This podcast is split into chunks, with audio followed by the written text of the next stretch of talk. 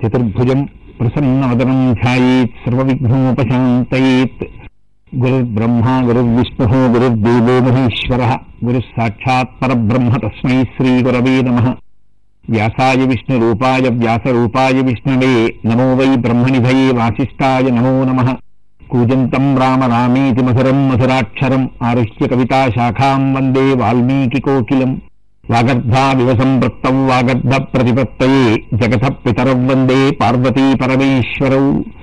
హరి ఓం. నిన్నటి రోజున మనం భీష్మాచార్యుల వారు భీష్మించినటువంటి స్థితిలో చేసినటువంటి ప్రతిజ్ఞాపాలనానికి తన జీవితాన్నంతటినీ ఎంత అశిధారావ్రతంగా ఎంత క్రమశిక్షణతో గడిపి ఆచార్యుడై అంతటి కీర్తి వహించాడు అన్న విషయాన్ని మనం విని ఉన్నాం. శంతన మహారాజు గారు భీష్ముడు ప్రతిజ్ఞ చేసిన తర్వాత సత్యవతీదేవిని వివాహం చేసుకున్నాడు.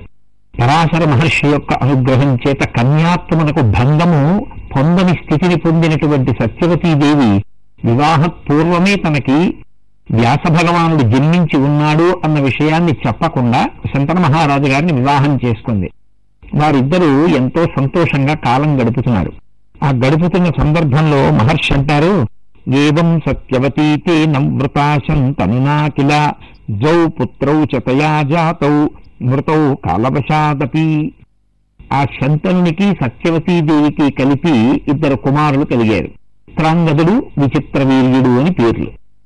చిత్రం ఏమిటంటే ఇది కాలవశాదపి అన్న మాటకు అర్థం. ఎంత చిత్రంగా ఉంటుందంటే మనం ఒక లెక్క కడతాం. ఈశ్వరుడు ఒక లెక్క కడతాడు. ఆయన లెక్క నిలబడుతుంది కానీ మన లెక్క నిలబడేది కాదు. ఆయన సంకల్పం ముందు మన సంకల్పములు నిలబడవు. ఆయన ఏది సంకల్పం చేశారో అది జరుగుతుంది. తన కుమార్తెని శంతన మహారాజు గారికి ఇచ్చి వివాహం చేస్తే సత్యవతీదేవికి కలిగేటటువంటి కుమారులకు మాత్రమే రాజ్యం ఇవ్వాలి తప్ప ఇత పూర్వం జన్మించి ఉన్నటువంటి భీష్మునికి ఆ రాజ్యాన్ని ఇవ్వకూడదు అని ఇంత షరతు పెట్టి వివాహం చేసినటువంటి దాశరాజు ఖిన్నుడయ్యాడు. ఇందువలన సత్యవతీదేవికి కలిగినటువంటి ఇద్దరు కుమారులు వివాహమైనప్పటికీ అంబిక అంబాలిక అనబడేటటువంటి ఇద్దరు కాంతల్ని చేపట్టినప్పటికీ సంతానాన్ని పొందకుండానే ప్రాణాలు విడిచిపెట్టేశారు. ఇప్పుడు చంద్రవంశంలో ఆ ఉత్తరాధికారి రాజ్యానికి లేకుండా పోయాడు. ఎందుకని? చిత్రాంగదుడికి విచిత్ర వీర్యులకి భార్యలున్నారు కానీ సంతానం మాత్రం లేదు. సంతానం కలగకుండానే విడిచిపెట్టారు. దాశరాజు ఆయన చేత ప్రతిజ్ఞ చేయించాడో ఆ భీష్ముడు రాజ్యాన్ని స్వీకరించాడు. ఇప్పుడు ఉత్తరాధికారి లేకుండా సింహాసనం ఖాళీగా ఉండిపోయి కేవలం భీష్ముని చేత రాజ్యము రక్షింపబడుతూ నిలబడింది. ఇటువంటి పరిస్థితుల్లో ఇప్పుడు సింహాసనానికి ఉత్తరాధికారి కావాలి అంటే మిగిలిపోయిన మార్గము ఒక్కటే ఒక్కటి. చిత్రాంగదుని యొక్క విచిత్ర వీర్యుని యొక్క క్షేత్రములైనటువంటి అంబిక అంబాలిక జీవించి ఉన్నారు. సంతానం మాత్రం లేదు. ఇంత విపత్కర పరిస్థితి ఏర్పడినప్పుడు ధర్మశాస్త్రం అంగీకరించిన నీతిలో కేవలము కామోపభోగమును కోరుకునేటటువంటి వాడు కాకుండా అవతల రాజ్యమునకు ఉత్తరాధికారి లేకుండా పోయినప్పుడు లోకంలో ధర్మాన్ని నిలబెట్టడానికి విశ్వాంశ సంజాతులైనటువంటి వాడు ఒక కుమారుడు ఉండి తీరాలి కనుక సింహాసనం మీద కూర్చోడానికి యువరాజు ఉండాలి కనుక తన వీర్య ప్రదానము చెయ్యడానికి గొప్ప తేజోవంతుడైనటువంటి ఒక ఋషి యొక్క అనుగ్రహము చేత ఆయన యొక్క తేజస్సుని స్వీకరించి విధవలైనటువంటి కోడళ్ళు మళ్ళీ సంతానమును పొందవచ్చు అని శాస్త్రం అంగీకరించింది. విశాలమైన ప్రయోజనాన్ని అపేక్షించి రాజ్యము సరిగ్గా నిర్వహణ జరగదు. సింహాసనం మీద ఉత్తరాధికారి లేకపోతే రాజు లేనటువంటి రాజ్యం భ్రష్టు పట్టేస్తుంది కాబట్టి ఆ స్థితి కలగకుండా ఉండడానికి శాస్త్రం ఈ మార్గాన్ని సుగమం చేసింది. కాబట్టి జన్మించగానే వరణించి ఉన్నారు వ్యాస మహర్షి. అమ్మా నువ్వు ఎప్పుడు స్మరిస్తే అప్పుడు నేను వస్తాను అన్నారు. కాబట్టి ఇప్పుడు సత్యవతీదేవి ఒక్కసారి వ్యాస భగవాను స్మరించింది. ఆయన వచ్చారు. ఆవిడ అంబికని అంబాలికని ఋతుస్నాతలైన తరువాత సత్సంతానమును అపేక్షించి వ్యాస మహర్షి యొక్క తేజస్సుని స్వీకరించవలసిందిగా కోరింది.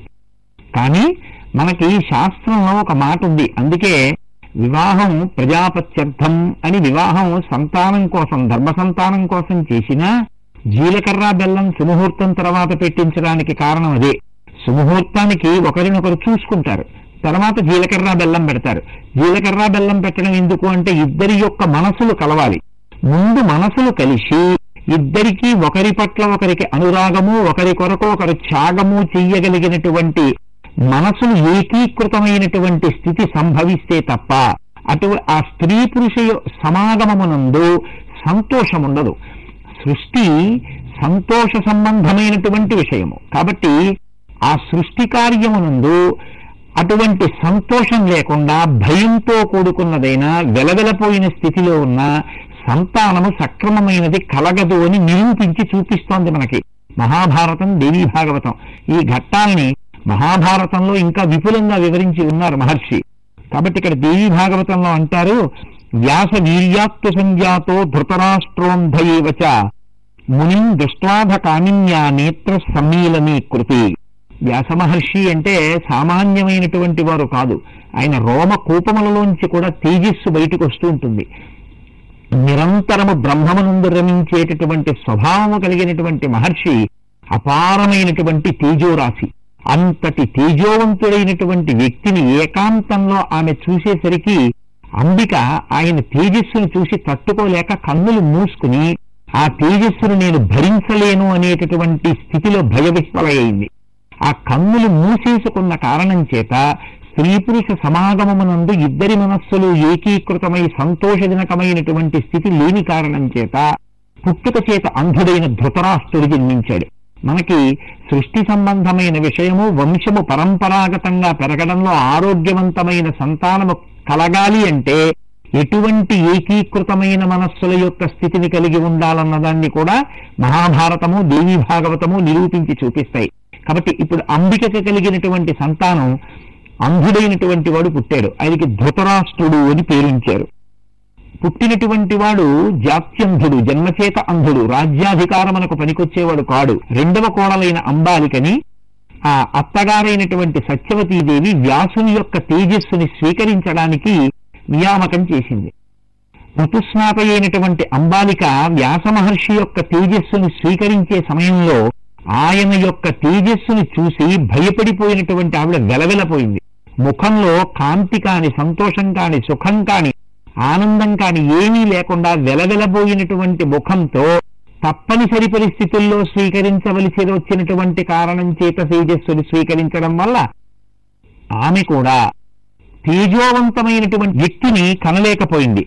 శ్వేత రూపాయతో జాత దృష్టావ్యాసం నృపాత్మజ వ్యాస కోపాత్ సముత్పన్న పాండుస్తేన రసంశయ ఆ పుట్టినటువంటి పిల్లవాడు వెలవెలబోతూ ఆ పాలిపోయినటువంటి వర్ణంతో పుట్టాడు కాబట్టి ఆయనకి పాండురాజు అని పేరు ఉంచారు కానీ పుట్టిన ఇద్దరిలో ఒకడు కళ్ళు లేనివాడు ఒకడు కళ్ళున్నవాడు అందుకని ఎంత పాలిపోయిన వాడైనా పాండురాజైనా కన్నులున్నవాడు కాబట్టి చిన్నవాడైనా పాండురాజుకే రాజ్యాధికారం ఇచ్చారు. ఇప్పుడు మూడవ పర్యాయం సత్సంతానం కోసమని అత్తగారు ప్రయత్నం చేసింది.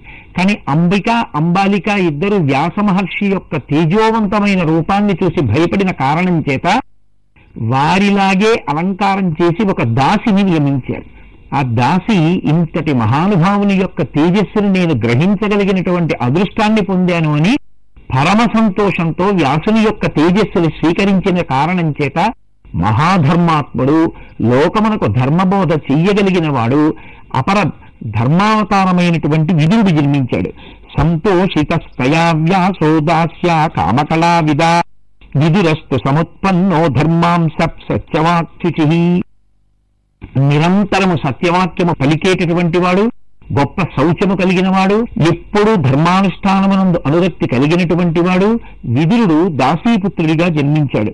ఆయనకి రాజ్యాధికారము కలగకపోయినా ఆయన ఎప్పుడూ కూడా రాజైనటువంటి పాండురాజుకి రాజు కాకపోయినా తర్వాతి కాలంలో సింహాసనం మీద కూర్చోవలసినటువంటి బలవంతమైన పరిస్థితి ఏర్పడిన స్థితిలో ధృతరాష్ట్రుడికి ఇద్దరికీ కూడా నిరంతరము ధర్మబోధ చేస్తూనే ఉండేవాడు. ఈ స్థితిలో ఆ మహానుభావుడు ధృతరాష్ట్రుడు పుట్టుక చేత గుడ్డివాడైనటువంటి కారణం చేత ఆయన రాజ్యాధికారం మొట్టమొదట్లో పాండురాజుండగా పొందకపోయినా వివాహం జరిగి ఆయనకి ఇద్దరు భార్యల్ని స్వీకరించాడు. ఆ ఇద్దరిలో సుబలుని యొక్క పుత్రి గాంధారి రెండవ భార్య ఇంటి పనులు చక్కబెట్టేటటువంటి వైశ్య పాండురాజు సూరసేనుని కూతురి అయినటువంటి కుంతిని మద్రదేశపురాజైనటువంటి మాద్రిని భార్యలుగా స్వీకరించాడు. గాంధారికి నూరుగురు కొడుకులు కలిగారు. వైశ్యకి యూచ్చుడు అనబడేటటువంటి ఒక పుత్రుడు కలిగాడు. కాలము ఎంత విచిత్రంగా ఉంటుందంటే కుంతి చాలా వినయశీలి. చాలా వినయం ఉన్నటువంటి తల్లి. అందుకే చిన్నతనంలోనే పెంపుడు కుమార్తెగా వెళ్ళిపోయింది కుంతి భోజని యొక్క కుమార్తె అయిన. ఆమె దుర్వాసో మహర్షి తన ఇంటికి వచ్చినప్పుడు తండ్రి గారు నేను ఈయన్ని సేవిస్తే సేవించడంలో ఏ చిన్న పొరపాటు జరిగినా నా మీద శాపవాక్కు విడిచిపెడతాడేమోనన్న భయం చేత చిన్నపిల్లైనా చాలా ఓర్పుతో ఆయన్ని సేవిస్తుంది అన్న ధైర్యంతో కుంతీదేవిని ఆ వచ్చినటువంటి దుర్వాస మహర్షి చాతుర్మాస్యం చేసేటప్పుడు సేవించడానికి ఆయన దగ్గర నియమించారు. ఎంతో ఉత్సుకతతో ఎంతో పరాకుతో ఎంతో జాగరూకతతో ఇన్ని నెలల పాటు దుర్వాసో మహర్షిని సేవించిన కారణం చేత ప్రీతి పొందినటువంటి దుర్వాసో మహర్షి ఆవిడకు ఒక వరాన్ని ఇచ్చాడు. ఆ వరం చేత నీవు ఏ దేవతని కోరుకుంటే ఆ దేవతలు నీ ముందు ప్రత్యక్షం అవుతారు నిన్ను అనుగ్రహిస్తారన్నాడు. బాల్య చాపల్యంతో దుర్వాస మహర్షి వెళ్ళిపోయిన తరువాత అంతఃపుర పైభాగంలో నించున్నటువంటి కుంతి ఈ వరప్రభావాన్ని పరిశీలిద్దామని కోరుకుని ఒక్కసారి ఆ బాలసూర్య బింబం వంక చూసి ఎంత తేజోవంతుడో అని ఆ సూర్యబింబాన్ని మంత్రపురస్సరంగా పిలిచింది.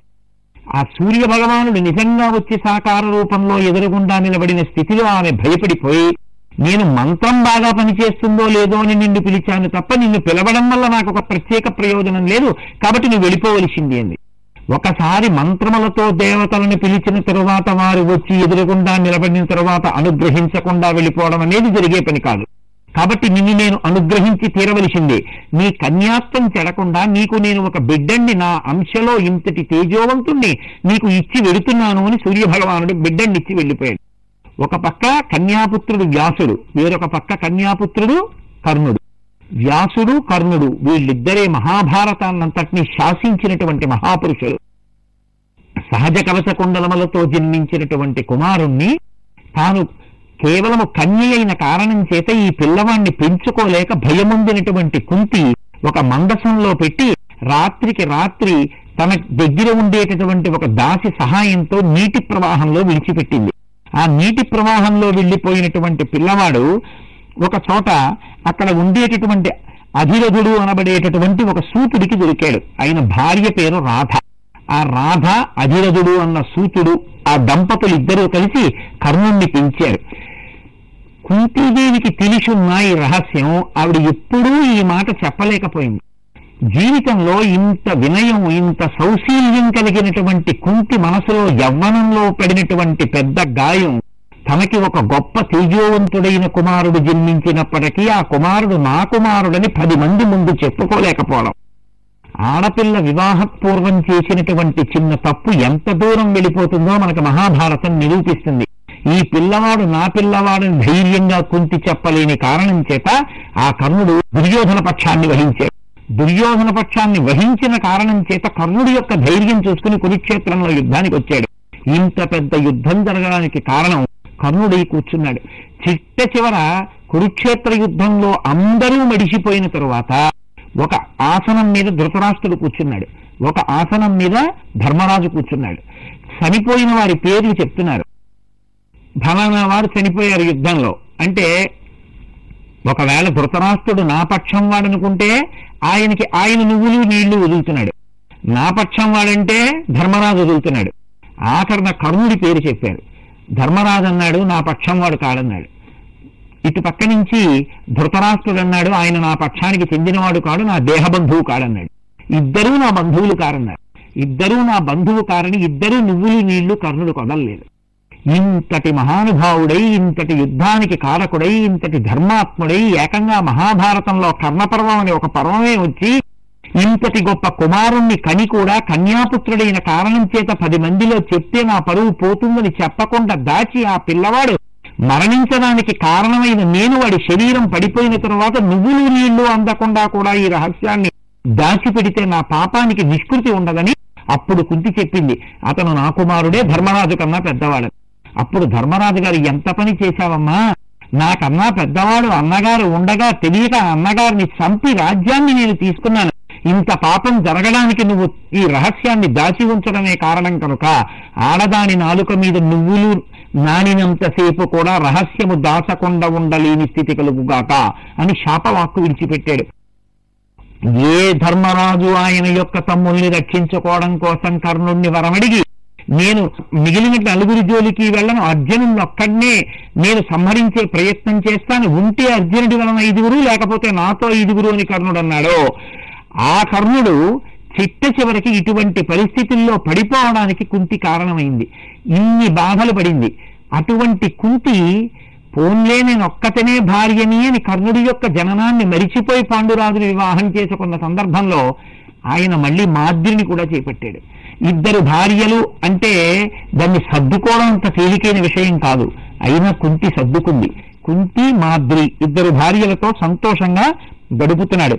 ఆ గడుపుతున్నటువంటి సందర్భంలో ఒక ఆశ్చర్యకరమైనటువంటి విషయం జరిగింది. ఆ ఒకానొక నాడు మృగ శరీరాన్ని పొందినటువంటి ఒక ముని క్రీడిస్తున్నాడు తన భార్యతో. ఆయనకి కామరూపం ఉంది. ఆయనకి అటువంటి సిద్ధి ఉంది. కాబట్టి ఆయన మృగరూపంతో క్రీడిస్తున్నాడు. ఇది తెలియనటువంటి పాండురాజు మైథున స్థితిలో ఉన్నటువంటిది జంతువైనా కూడా దాని మీద బాణం వెయ్యకూడదన్న ధర్మాన్ని విడిచిపెట్టి మైథున క్రియ జరుపుతున్నటువంటి మృగాల జంట మీదకి బాణాన్ని ప్రయోగించాడు. ఆ బాణం తగిలినటువంటి ఆ మృగం పడిపోయింది. అందులోంచి ముని పైకి లేచాడు. మృగరూపంలో మైథునం జరుపుతుండగా అది నిజంగా ఒకవేళ ఆ మైథునం జరుపుతున్నది పక్షులైనా జంతువులైనా చంపకూడదు. కానీ నువ్వు బాణం విడిచిపెట్టి చంపావు కనుక ఏనాడు నీ భార్యతో నువ్వు కూడుతావో ఆనాడు నీకు మరణము కలుగుగాక అని ఆయన శపించి ఆ ముని వెళ్ళిపోయాడు. ఇప్పుడు ఇంకా మిగిలిపోయినటువంటిది పాండురాజు ఇద్దరు భార్యలతో ఉన్నాడు. కానీ సంతానం లేదు. అవతల గాంధారికి నూరుగురు కొడుకులు. కానీ యువతల అంటే నూరుగురు కొడుకులు కుంతీదేవికి కొడుకులు పుట్టిన తర్వాత పుట్టినటువంటి వాళ్ళు. ఈవిడికి పుట్టేశారన్న బెంగతో ఆవిడ కడుపు బాదుకుంటే పుట్టినటువంటి మాంసపిండంలోంచి నూరుగురు వచ్చారు. కానీ ఇద్దరు భార్యలున్నా పాండురాజు సింహాసనానికి యోగ్యుడై పరిపాలన చేస్తున్నా మళ్ళీ ఉత్తరాధికారులు లేని స్థితి. ఈ ఉత్తరాధికారులు లేని స్థితిలో ఒకానొక నాడు అరణ్యంలో ఉండేటటువంటి మునులందరూ కూర్చుని ధర్మ విషయాల్ని చర్చ చేస్తుండగా అక్కడ కూర్చుని విన్నాడు పాండురాజు. వాళ్ళు చెప్పుకుంటున్నారు. కుంతి వివాహిత కన్యా పాండునాస స్వయంవరే మాద్రీ చైవ వరా భార్య మద్ర రాజసుతా శుభ మృగయాం రమమాణస్తు వనే పాండుర్మహాబల జగాన మృగబుద్ధ్యాతు రమమాణం మునిం వనే శప్తస్తేన సదా పాండుర్మునినా కుపితేన చ స్త్రీసంగం యదికర్తాసి తదా తే మరణం ధ్రువం. పుత్రస్య గతిర్నాస్తి స్వర్గే గంతుం పరంతప ఏనకేనాప్యుపాయేన పుత్రస్య జననం చరేత్ అక్కడ ఉన్నటువంటి మునులు చెప్పుకుంటున్నారు. ఎవడికి కొడుకు పుట్టలేదు వాడు ఉత్తమ గతులను పొందలేడు. అపుత్రస్య గతిర్నాస్తి. వాళ్ళకి గతులు ఉండవు అని చెప్పుకుంటున్న మాటలు విన్నవాడై అరేరే నాకు సంతానం లేదు కొడుకు లేడు నాకు ఉత్తర మిగిలినటువంటి పథంలో నేను ఉత్తమమైనటువంటి మార్గాన్ని పొందకుండా పోతానేమో అన్న బెంగ చేత ధర్మ సూక్ష్మ విచారణ చేశాడు మునులతో. వారన్నారు నీవు కుమారుణ్ణి కనాలి అంటే నీ భార్యలతో కూడాలి. కానీ నీ భార్యలతో కూడిన ఉత్తర క్షణంలో నువ్వు మరణిస్తావు మునిశాపం చేత.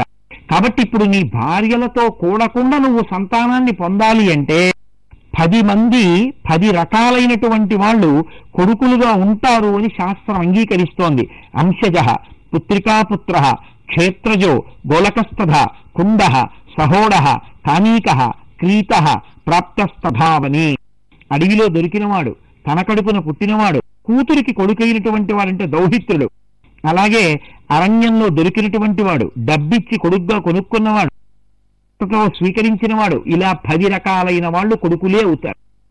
ఇప్పుడు నీకు అంశజుడు నీ తేజస్సు చేత నీ భార్య ఎందు కుమారుడు జన్మించేటటువంటి అవకాశం లేని స్థితిలో కామోపభోగమును కోరకపోయినా తన మనస్సు కామమునందు నిలిచేటటువంటి స్థితిని పొందకుండా ఉన్నవాడైనా నిన్ను ధరించడానికి ఆయన తేజస్సుని నీ భార్య ఎందు ప్రదానం చేసేటటువంటి ముని లభిస్తే అటువంటి ముని వలన నువ్వు సంతానాన్ని నీ భార్యల ఎందు పొందితే ఆ పుత్రులు నీ పుత్రులే అవుతారు. దానివల్ల నువ్వు ఉత్తమకతులను పొందుతావన్నారు ఇంటికొచ్చినటువంటి ఆ పాండురాజు భార్యని పిలిచి అన్నాడు సుతముత్పాదయాశుత్వం మునింగత్వా తపోన్వితం మమాజ్ఞయా నదోషస్థే పురారాజ్ఞ మహాత్మన భర్త తన ఆజ్ఞ చేత తాను సంతానమును పొందలేనటువంటి గొప్ప వైక్లభ్యము అనుకోకుండా సంభవిస్తే ఆయన ఆజ్ఞ చేత ఆయనకొక కుమారుణ్ణి కటాక్షించడానికి తనంత తాను కామప్రచోదనము పొందకపోయినా ఉపకార బుద్ధితో తేజస్సుని ప్రదానము చేయగలిగినటువంటి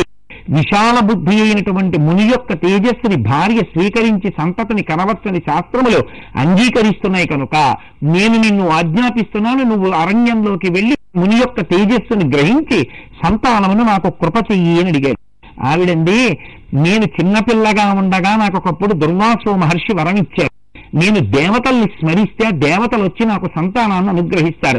కాబట్టి మీరు అనుమతిస్తే నేను దేవతల యొక్క తేజస్సులో సంతానాన్ని పొందుతానండి. ఆయన అన్నాడు సరే అటువంటి సంతానాన్ని నువ్వు నాకు కని కట కృప చెయ్యి అన్నాడు. దాని వలన ఆవిడ ధర్మదేవతని స్మరిస్తే యుధిష్ఠరుడు పుట్టాడు ధర్మరాజు. వాయుదేవుణ్ణి స్మరిస్తే భీమసేనుడు పుట్టాడు. అలాగే ఇంద్రుణ్ణి స్మరిస్తే అర్జునుడు పుట్టాడు. ఇప్పుడు మాద్రికి సంతానం లేదు కానీ కుంతి చిన్నతనంలో దుర్వాసుడు మహర్షిని సేవించి పొందినటువంటి వరప్రభావం చేత ఆవిడికి ముగ్గురు కుమారులు కలిగారు. తన సమతికి ముగ్గురు కొడుకులు పుట్టారు కానీ తనకి పిల్లలు పుట్టలేదని బెంగ పెట్టుకున్నటువంటి ఆ మాద్రి యొక్క దుఃఖాన్ని పోగొట్టడం కోసమని పాండురాజు కుంతిని పిలిచి నీకున్న మంత్రాన్ని మాద్రికి కూడా ఉపదేశం చేయమన్నాడు. మాద్రికి కుంతి ఉపదేశం చేసింది నీవు కూడా కుమారుని పొందు అన్నాడు ఒక్క పర్యాయం పొందు అన్నాడు. ఆమె అశ్వినీ దేవతల్ని స్మరించింది. అశ్వినీ దేవతల యొక్క అనుగ్రహం చేత కమల పిల్లలుగా నకుల సహదేవులు జన్మించారు. ఈ రకంగా పాండురాజుకి ఐదుగురు పిల్లలు జన్మించిన తరువాత ఒకనకొకనాడు కామోద్రిక్తమైనటువంటి మనస్సు కలిగిన పాండురాజు మాద్రితో సమాగమ సుఖాన్ని కోరుకుని ఉద్- ఉద్రిక్తమైన మనస్సుని పొందినప్పుడు ముని యొక్క శాప కారణం చేత వెంటనే మరణాన్ని పొంది శరీరాన్ని విడిచిపెట్టేశాడు. ఇప్పుడు నేను ఈ మరణానికి కారణం కనుక నేను ఆయనతో సాగమనం చేస్తానంది మాద్రి నేను పెద్ద భార్యని కనుక నేను సాగమనం చేస్తానంది కుంతి.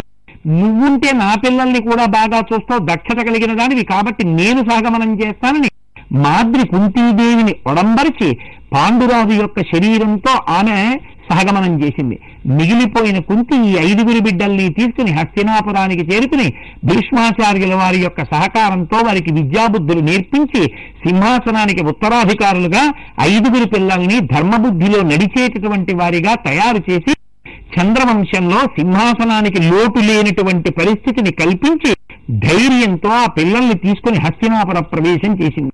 తదనంతర కాలంలో ఈ పాండురాజు యొక్క కుమారులు పాండవులై దుర్యోధనాదులు నూర్గురు వీరి మధ్య వైషమ్యం పెరగడం వైషమ్యం పెరిగి కురుక్షేత్ర యుద్ధంలో అందరూ అసువులు బాయడం అశ్వత్థామ చంద్రవంశంలో పాండురాజు వైపు ఇంకా సంతానం ఉత్తరాధికారులు మిగలకూడదనేటటువంటి ఆక్రోశంతో ఉప పాండవులందరినీ ఒకే రోజు రాత్రి శిబిరాల్లో నిద్రపోతున్న వాళ్ళని చంపేయడం అభిమన్యుడి యొక్క భార్య అయిన ఉత్తర యొక్క గర్భంలో మిగిలిపోయినటువంటి ఒకే ఒక్క పిండాన్ని కూడా సంహరించడానికి బ్రహ్మాస్త్ర ప్రయోగం చేస్తే ఆనాడు ఉత్తర శ్రీకృష్ణ భగవానుండి శరణాగతి చేసి ప్రార్థన చేస్తే ఆ కృష్ణ భగవానుడు ఉత్తరాగర్భమునందు ప్రవేశించి అశ్వత్థామ చేత వినిర్ముక్తమైనటువంటి బ్రహ్మాస్త్రమును తాను తన తేజస్సు చేత ఆపి ఆ కడుపులో ఉండేటటువంటి పిండము సుఖముగా ప్రసవించడానికి కారణమైనటువంటి యోగ్య స్థితిని కృప చేస్తే ఆనాడు కృష్ణ భగవానుని యొక్క అనుగ్రహం చేత పు- పుట్టినటువంటి పిల్లవాడు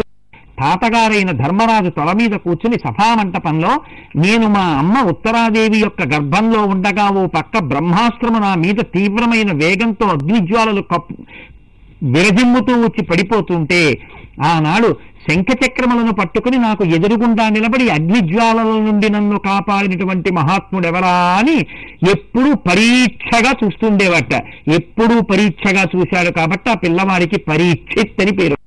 ఈలోగా కలియుగం వచ్చింది. ద్వాపర యుగం అంతమైంది. ఈ కలియుగ ప్రవేశంలో పరీక్షిత్ రాజైన తర్వాత ఎంత ఆశ్చర్యకరమైన మలుపులు కథ తిరిగిందో దీని వెనక పరాశక్తి ఎలా నడిపించిందో ఈ విషయాల్ని రేపటి రోజున మనం ఒక్కసారి మనవి చేసే ప్రయత్నం చేస్తాను. రేపు మీ అందరూ ఆ విషయాల్ని తెలుసుకుందరుగాక. మంగళాశాసన పరైపదాచార్య పురోగమై సర్వైశ్చ పూర్వైరాచార్యై సత్కృతాయాస్తు మంగళం.